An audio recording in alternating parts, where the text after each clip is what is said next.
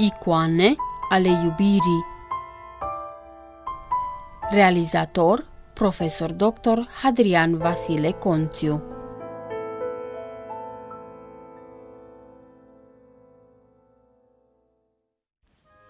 Cel care are un de ce pentru care să trăiască, poate să suporte aproape orice. Friedrich Nietzsche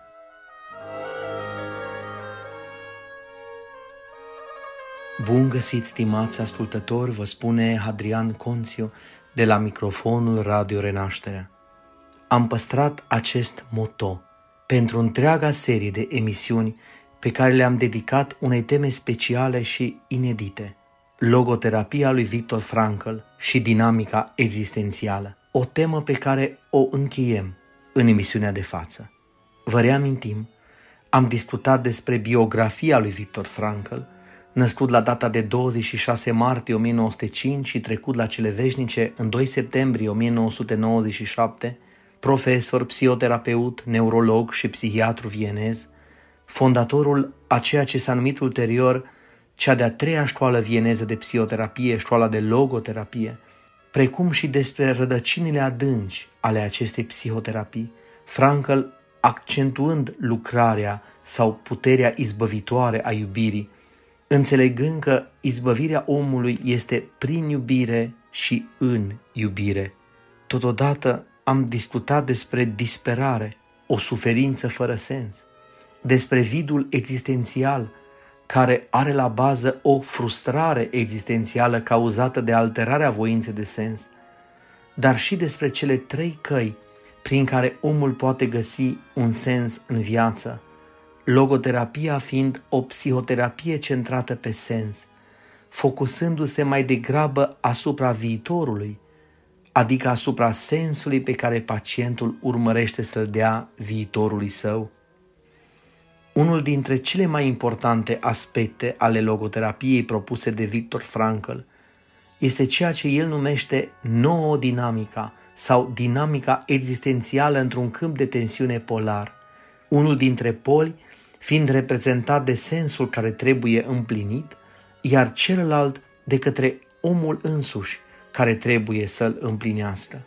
În demersul său de căutare a sensului, omul poate dobândi mai degrabă o stare de dezechilibru decât una de echilibru sau homeostază, așa cum este numită în biologie starea de echilibru sau lipsă a oricărei tensiuni pe care Frankl o consideră greșită și foarte periculoasă pentru igiena mentală, homeostaza fiind opusul nouă dinamicii. În viziunea lui Frankl, tocmai această tensiune intrinsecă dintre ceea ce omul a făcut deja, ceea ce este, și ceea ce ar trebui să mai realizeze, ceea ce ar trebui să devină, este condiția indispensabilă pentru sănătatea mentală. Recomandarea psihoterapeutică este aceea de a nu se ezita în a-l provoca pe om, a duce la îndeplinire un sens potențial, fiindcă aceasta este singura posibilitate de a scoate voința de sens din starea ei latentă. Omul nu are nevoie de o stare homeostatică, lipsită de tensiune, ci mai degrabă de luptă pentru atingerea unui scop valoros – de strădanie pentru a îndeplini o sarcină liberă asumată și de chemare în vederea realizării, a împlinirii unui sens potențial, adică de nouă dinamică sau dinamică existențială. Acest lucru nu este valabil doar în situații normale de viață, ci mai ales și la nevrotici. Dacă arhitectul vrea să întărească un arc slăbit, ne spune Victor Frankl, el va crește sarcina care apasă asupra arcului, căci în felul acesta părțile lui se unesc și mai bine.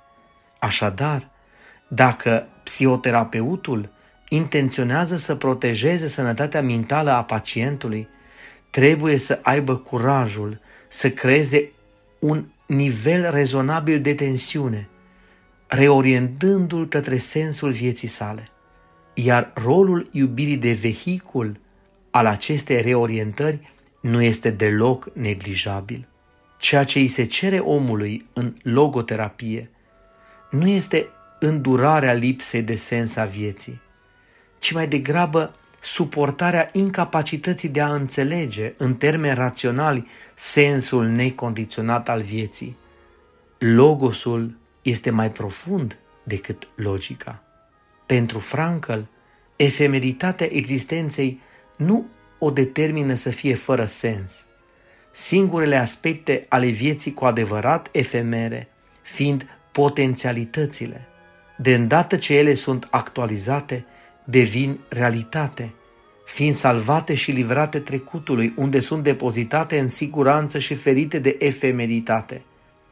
Căci în trecut nimic nu este pierdut definitiv, ci totul este depozitat în mod irevocabil, ne spune Victor Frankl. A fi fost este cel mai sigur mod de a fi. Omul este pus în situația de a alege permanent din mulțimea de potențialități prezente, fiind conștient de responsabilitatea sa și de faptul că posibilitățile sunt în mod esențial tranzitorii. Logoterapia, ținând cont de efemeritatea fundamentală a existenței, nu este pesimistă, ci activistă, presupunând o atitudine optimistă și proactivă față de viață. Citez. Am putea spune că pesimistul se aseamănă cu un om care se uită cu teamă și tristețe cum calendarul său de perete din care rupe în fiecare zi câte o pagină devine tot mai subțire în fiecare zi. Pe de altă parte, persoana care atacă problemele vieții în mod activ este asemănătoare unui om care dă la o parte următoarea fila calendarului și o așează frumos cu grijă, dinpreună cu cele rupte mai înainte, după ce a așternut pe spatele ei câteva note despre ziua respectivă. El poate reflecta plin de mândrie și satisfacție la întreaga bogăție cuprinsă în aceste note, la întreaga viață. Ce va mai conta pentru el dacă observă că îmbătrânește? Are el vreun motiv să invidieze pe tinerii pe care vede? Nu mulțumesc, își va zice el. În locul posibilităților, eu am realitatea trecutului meu – nu numai realitatea muncii depuse și a iubirii trăite, ci și a suferințelor suportate cu curaj. Aceste suferințe sunt chiar lucrurile de care mă simt cel mai mândru, deși nu sunt de invidiat. Am încheiat citatul Victor Frankl, Omul în căutarea sensului vieții.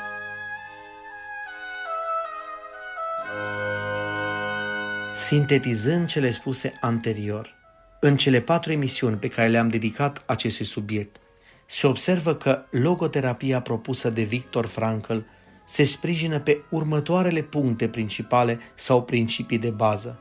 A. Cele trei premise de bază ale logoterapiei sunt libertatea voinței, omul, în pofida diferitelor greutăți interioare și exterioare, este liber să-și aleagă modul de viață, nefiind pe deplin condiționat și determinat de anumite împrejurări în care se găsește, ci mai degrabă se autodetermină, omul nu există pur și simplu, ci întotdeauna decide cum va fi existența lui, ce anume va deveni el în clipa următoare. Prin urmare, orice ființă are în orice clipă libertatea să se schimbe, iar personalitatea unui individ rămâne în mod esențial impredictibilă. Totuși, spune Frankl, nu libertatea are ultimul cuvânt.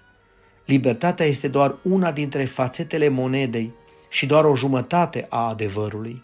Este doar aspectul negativ al întregului fenomen, al cărui aspect pozitiv este responsabilitatea. De fapt, libertatea este în pericol să degenereze într-un simplu capriciu dacă nu este viețuită în termenii responsabilității. Acesta este motivul pentru care am recomandat, spune Frankl, ca statui libertății de pe coasta de est să-i fie adăugată o statuie a responsabilității pe coasta de vest. Apoi, voința de sens sau tensiunea dintre sens și existență, punctul fundamental al logoterapiei, prin care se deosebește de oricare altă psihanaliză și prin care se apropie de concepția ortodoxă și de faptul că omul este chemat să ajungă la îndumnezeire. Apoi, a treia premisă de bază a logoterapiei este sensul vieții, o provocare pentru om, acesta nefiind doar o expresie a existenței, ci acel ceva care merge în fața existenței, care o provoacă continuu, care îi dă ritm. Logoterapia încearcă să direcționeze omul spre a găsi scopul și rațiunea existenței, dar și a fiecărui eveniment concret pe care îl întâlnește în viață, fiindcă o viață fără sens nu este viață, nu are valoare. Desigur, sensul în valoarea lui absolută care se regăsește în timpul suferinței, morții, depășește granițele logicii și ale lumii și nu poate fi apropiat prin mijloace logice. De aceea vorbim despre suprasens. Omul trebuie să încerce să ajungă la bine în mod absolut, deoarece altfel nu va realiza nici binele relativ, afirma Victor Frankl. B. Distinția dintre nevrozele noogene și cele psihogene. C. Logoterapia își fundamentează tehnica numită intenție paradoxală pe un dublu fapt.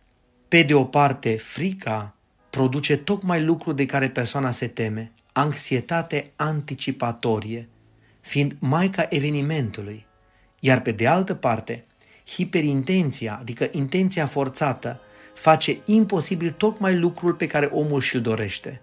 Frankl accentuează că pe lângă intenția excesivă sau hiperintenția, atenția excesivă sau hiperreflexia poate să fie la rândul patogenă.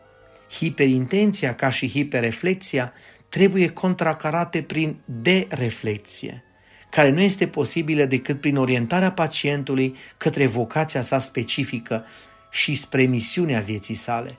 El a descris intenția paradoxală încă din anul 1939, sfătuind pacienții fobici să intenționeze chiar și numai pentru o clipă să facă tocmai lucrul de care se tem. Procedura constă în răsturnarea atitudinii pacientului, frica sa fiind înlocuită de o dorință paradoxală. Recomandarea lui Frankl este ca această procedură să se folosească de capacitatea omului de a se detașa de sine însuși, inerentă simțului umorului, pentru că, zice el, nevroticul care învață să râdă de sine însuși s-ar putea să se găsească pe drumul spre autocontrol și probabil spre vindecare. De asemenea, el evidențiază marea valoare a cunoașterii de sine și a autocriticii. Când cineva se cunoaște pe sine, își recunoaște greșelile sale, atunci le poate și vindeca vorbind despre intenția paradoxală, subliniază două aspecte. Primul, cu toate că acest procedeu poate avea într-o mare măsură rezultate terapeutice corecte, fiind un instrument util în tratarea tulburărilor obsesiv-compulsive și fobice, el nu trebuie considerat un panaceu universal. Iar al doilea, trebuie să existe o individualizare a abordării diverselor situații din punct de vedere terapeutic în contextul unicității fiecărui om. Psihoterapeutul trebuie să individualizeze și să improvizeze alegerea metodei terapeutice, depinzând atât de individualitatea bolnavului, cât și de personalitatea psihoterapeutului. De conceptul de optimism tragic presupune că viața își păstrează sensul potențial în orice condiții, chiar și în cele mai nenorocite, mai tragice, adică cineva rămâne optimist în pofida triadei tragice, optimism tragic, formate din acele aspecte ale existenței umane care pot fi circumscrise de suferință, vinovăție și moarte. Acest fapt presupune capacitatea omului de a transforma în mod creativ aspectele negative ale vieții în ceva pozitiv și constructiv, de a spune un da vieții în orice condiții. Ceea ce contează, spune Frankl, este să scoți ce mai bun din orice situație. În latină, ce mai bun, adică optimum.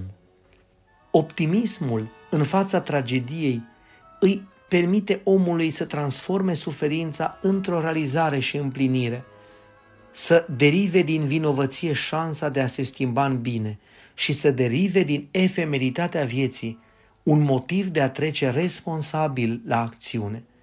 Este extrem de sugestiv imperativul lui Victor Frankl. Trăiește ca și cum ai trăi a doua oară, iar prima dată ai fi acționat la fel de greșit pe cât ești acum pe cale să o faci. E. Întâlnirea existențială cu logoterapeutul, care are o însemnătate mai mare decât metoda utilizată, fără a se subestima metodologia specifică procesului psihoterapeutic. Frankl folosește un concept numit de comunicare existențială, insistând pe rolul important pe care acesta îl joacă ținând cont că problemele de bază ale omului sunt de natură existențială. Rolul logoterapeutului constă în a lărgi și a extinde câmpul vizual al bolnavului, astfel încât întregul spectru al sensului vieții și al valorilor morale să devină vizibil. Prin această concepție, logoterapia se apropie din nou de tradiția neptică, rolul psihoterapeutului, al logoterapeutului, semănând cu lucrarea părintelui duhovnic.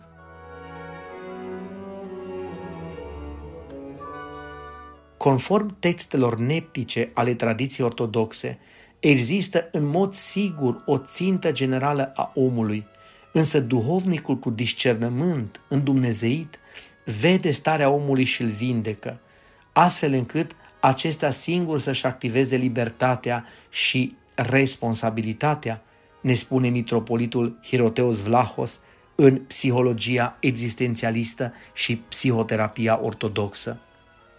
Logoterapia lui Victor Frankl se remarcă prin mesajul optimismului, al speranței, convingerea sa fiind aceea că în pofita tuturor durerilor din viața unui om, a tuturor constrângerilor, acestea nu-i pot anula libertatea. Ea țintește spre demnitatea existenței umane, distingând libertatea care nu poate fi total disfințată. Cuvintele sale sunt extrem de sugestive, definind crezul său psihiatric. Citez, nu se poate concepe nimic care să îl condiționeze într-atât de mult pe om încât să-l lase fără nici cea mai mică urmă de libertate. De aceea, în cazurile nevrotice și chiar în cele psihotice, omului tot îi rămâne o rămășiță de libertate, oricât ar fi ea delimitată. Într-adevăr, nucleul cel mai lăuntric al personalității pacientului nu este nici măcar atins de psihoză. O persoană psihotică incurabilă poate să-și piardă capacitatea de a funcționa, dar să-și păstreze demnitatea sa de om. Acesta este crezul meu psihiatric. Fără el, aș considera că nu merită să fiu psihiatru. De dragul cui aș fi? Doar de dragul mașinăriei creierului distrusă care nu poate fi reparată? Dacă pacientul nu ar fi mai mult de atât, eutanasia ar fi justificată. Am încheiat citatul Victor Frankl, omul în căutarea sensului vieții.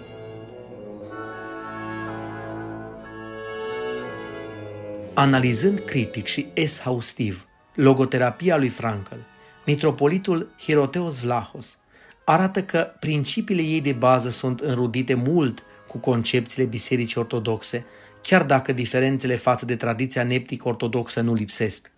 Analiza este lipsită de comparații sau corelații, scopul autorului fiind acela de a prezenta tezele fundamentale ale concepției ortodoxe despre psihoterapie în contextul tradiției neptice, care este desconsiderată de foarte mulți psihologi, fără a face aluzii și confuzii.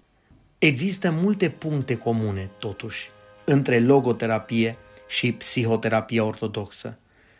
În primul rând, metoda de vindecare a omului, apoi prioritatea oferită sensului care trebuie să existe în viața omului, problema libertății și a responsabilității, a iubirii vindecătoare, izbăvitoare, deosebirea nevrozelor noogene de cele psihogene, înălțarea prin suferință și depășirea morții, valoarea gândurilor pozitive pentru viața omului și așa mai departe. Apariția logoterapiei este pentru mitropolitul Iorodeos Vlahos un motiv în plus de a remarca fundamentul bisericest al psihoterapiei ortodoxe, din moment ce psihoterapia adevărată se leagă de oferirea sensului pentru viață. Teologia ortodoxă este aceea care oferă cel mai mare sens, comuniunea prin iubire a omului cu Dumnezeu și în Dumnezeirea. Opiniile prezentate de Sfinții Părinți în textele lor și în care se vorbește de distinția dintre minte și rațiune, despre modul abordării gândurilor, despre isihasmul ortodox, despre cunoașterea lui Dumnezeu, despre ortodoxie ca știință terapeutică, sunt căutări ale lumii contemporane și, prin urmare, ceea ce domină chiar în modernitatea occidentală. Mitropolitul Hiroteos sublinează de asemenea un adevăr foarte important. Realitățile psihice nu se identifică în mod absolut cu cele duhovnicești.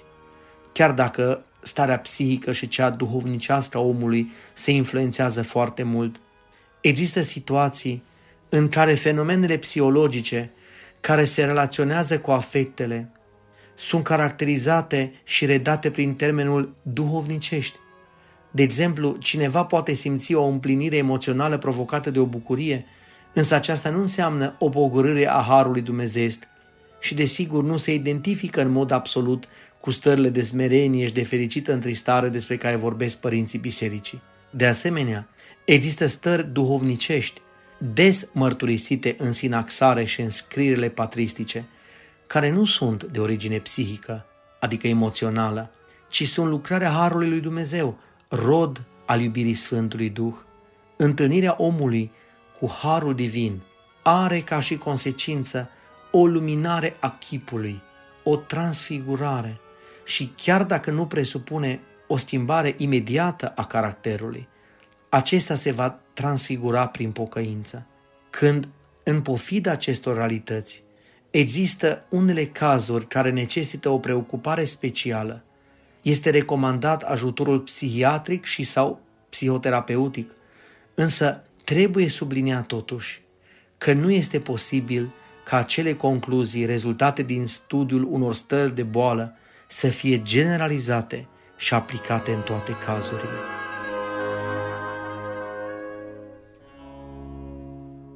Ne oprim astăzi aici, stimați ascultători, sunt Hadrian Conțiu, iar alături de colega mea din regia tehnică, Andreea Pâdleșan, vă mulțumim pentru atenție. Până la o nouă întâlnire pe calea undelor, vă dorim clipe binecuvântate.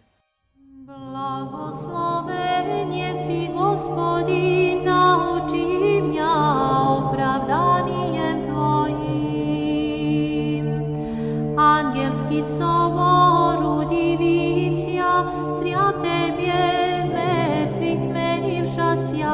смертною же спасе, крепость разоривша и совою Адама воздвигша, и от ада вся свобождша.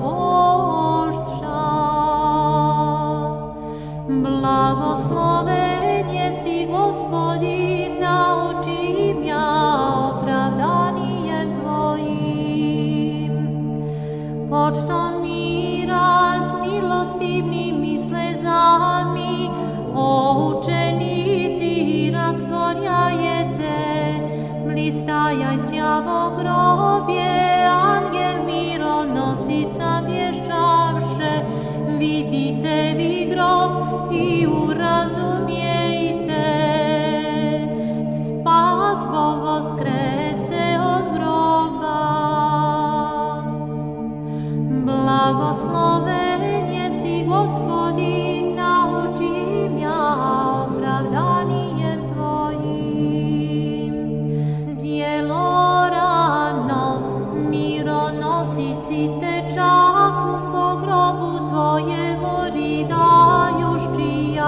napred stakni mageli reče, ridanija vrenja prestane plačite, voskresenije že apostolom rcite. Blagoslave